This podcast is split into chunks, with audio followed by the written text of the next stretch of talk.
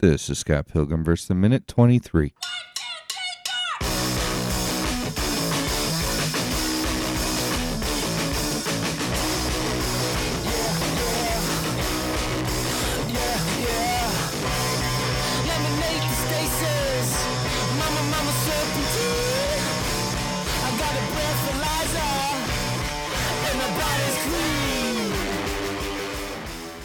Welcome to the Scott Pilgrim vs. the Minute podcast, the show where we review and analyze the movie Scott Pilgrim vs. the World, one minute at a time. I'm Brian Mission, and to my left, he meets the definition of an unmitigated disaster, Dave Castile. and he is a They long. can't see the video of me cheering. It's so a silent celebration of Dave raising his arms above his head every time his name is announced. And no one can see. And uh, he is a long story filled with sighs, Sam Brown. Pretty much covers it. Yep. Thank you for that reminder. You know, when I assign these, I almost feel bad sometimes. You shouldn't. It's it's it's weirdly uh, honest. but it works. So we pick up uh, after Scott asks uh, if Gideon was Ramona's boyfriend, and uh, she answered she'd really rather not talk about it. I hope someday Yeah. we find out. so not interesting to me. Yeah. Right? Yeah, now- Scott's line right there is funny. Oh yeah, that's not That's interesting so to not me. Can you? interesting put- But I'm not going to be that guy harping on it for right now. I'll bring it up later when you're. I not think what's great there is Michael Cera's delivery of of lines like that more than the words itself.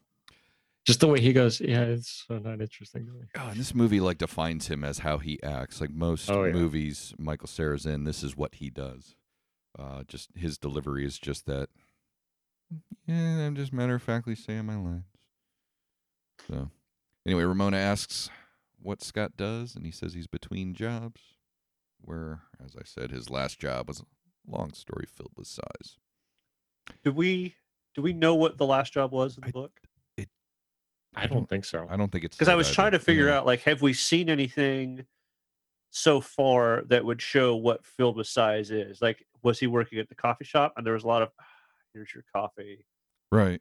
here you go espresso type thing you know like th- th- there was like some clue I, I mean i don't know i'm purely guessing um Yeah, I didn't it'd see be fun. anything in the book, but yeah, knowing what his backstory was uh, hasn't been told yet in the film, and uh, I don't believe.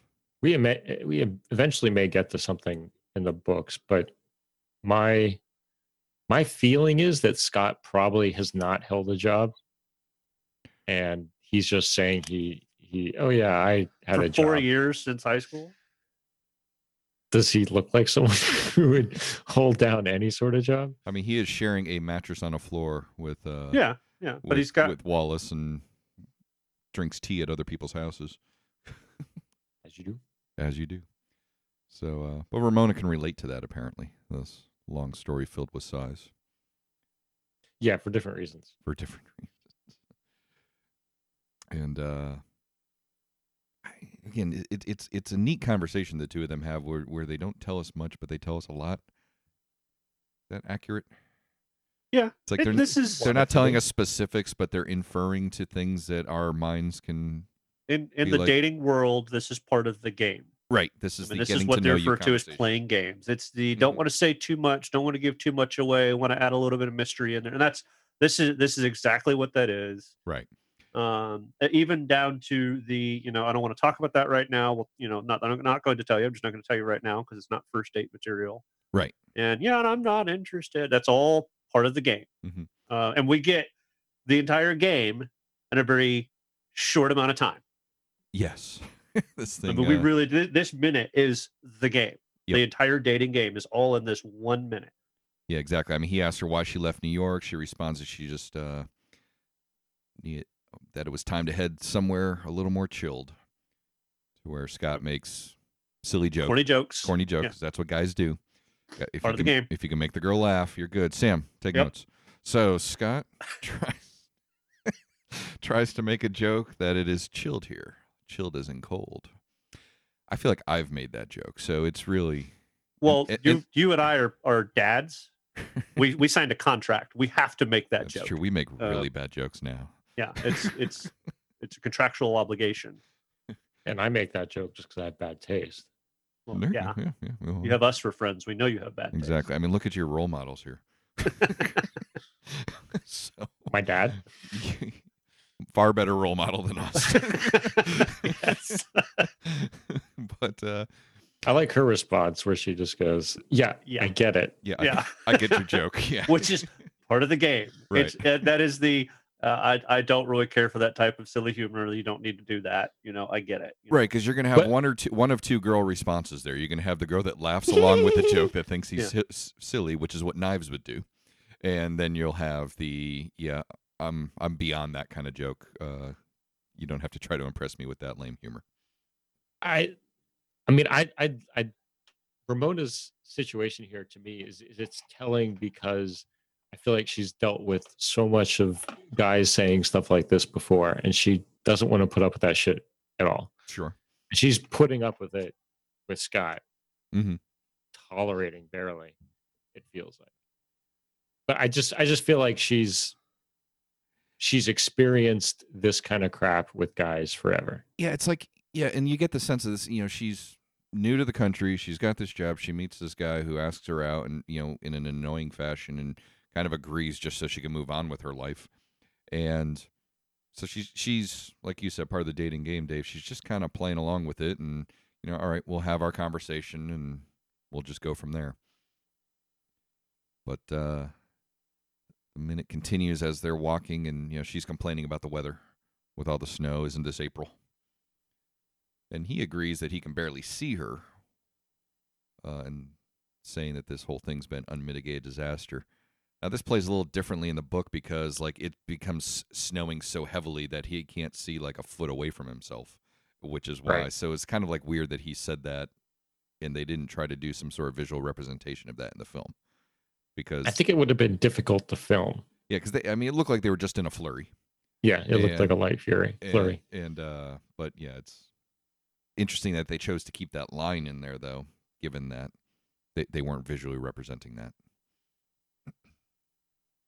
anyway ramona says that she uh, thinks an act of god is a pretty decent excuse for a lousy date and scott only hear, heard one word So this is a date. yeah and then uh she tries to uh, blow that off by saying yeah slip of the tongue to which scott only heard one word Tongue. Tongue. tongue. and uh your Ramona says, Well, the night's not over yet, and there's this thingy over here. Or over there.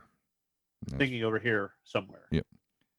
And uh we don't know what that thingy is because the minute ends. And scene. I know we talked a lot about the dating game in that, and that's pretty much what this whole minute was. Anything else you guys picked up from the minute? Any uh, stuff on the X-ray from Amazon or whatever, Sam?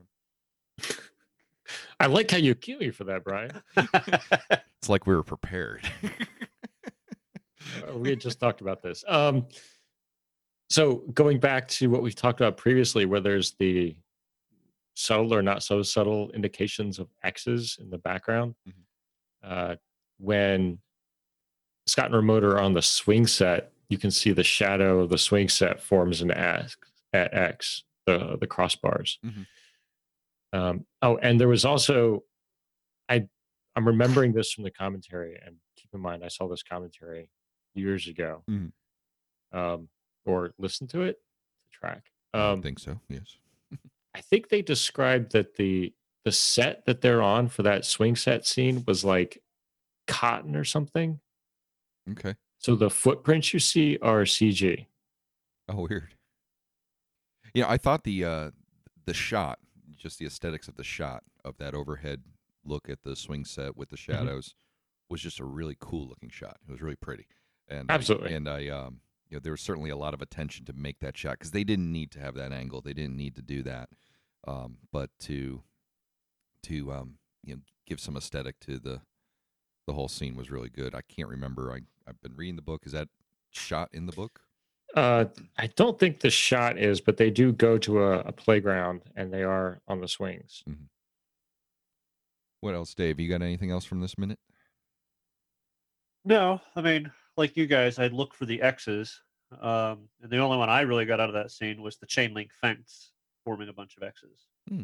Because at one point you're looking through the chain link fence uh, very, very briefly. Right. Um, and there's just the little X is kind of blurred out right in front of the screen because you're focused behind them. But yeah, an intentional shot. I mean, you're you're, you're making that angle with intent. Uh, you know, filmmakers are artistic in that sense. They're they're looking for ways to present the scene other than just some sort of static view, and and give you different framing and. and, uh, that that was, I'm sure, intentional for that purpose. Being that could, it could have been through any kind of fence. Didn't have to be a fence at all. Didn't have to be. Could have just been that. maybe they maybe they spent some time on it and they were just kind of on the fence about it. Bad Dad- jokes. dad jokes. You're winning. all right. Well, that's all I have for this minute. I had to. It was in this episode. It was required. Do it. Anything else from you guys for this minute? That's a no. So, Uh, Dave, how can? Okay, no. sorry, Sam. You got one more thing? Is that dramatic? Sorry, I'm shaking my head like the like the listeners can hear me shaking my head now. Uh, okay, we're on the Twitter at Scott versus Minute. We're on the the webs at Scott versus Minute.com. We're on Facebook at Scott versus Minute. We're Scott versus Minute at gmail.com. And we have a hashtag of hashtag filled with sighs. Filled with sighs, yes. And Sam, can they find us anywhere on the internet? They can find us at well, probably Any- several places, but in particular, the one I want to highlight. On irs.gov. You can just go. no, no, no. Uh, Brian and I review obscure streaming movies. You can find us at streamingnonsense.com. Very good. And you can find Dave and I also doing a show on podcastderby.com and check out moviesbyminutes.com for other films that have been broken down by the minute. So that's going to do it for this minute, minute 23, and we will see you in just a minute.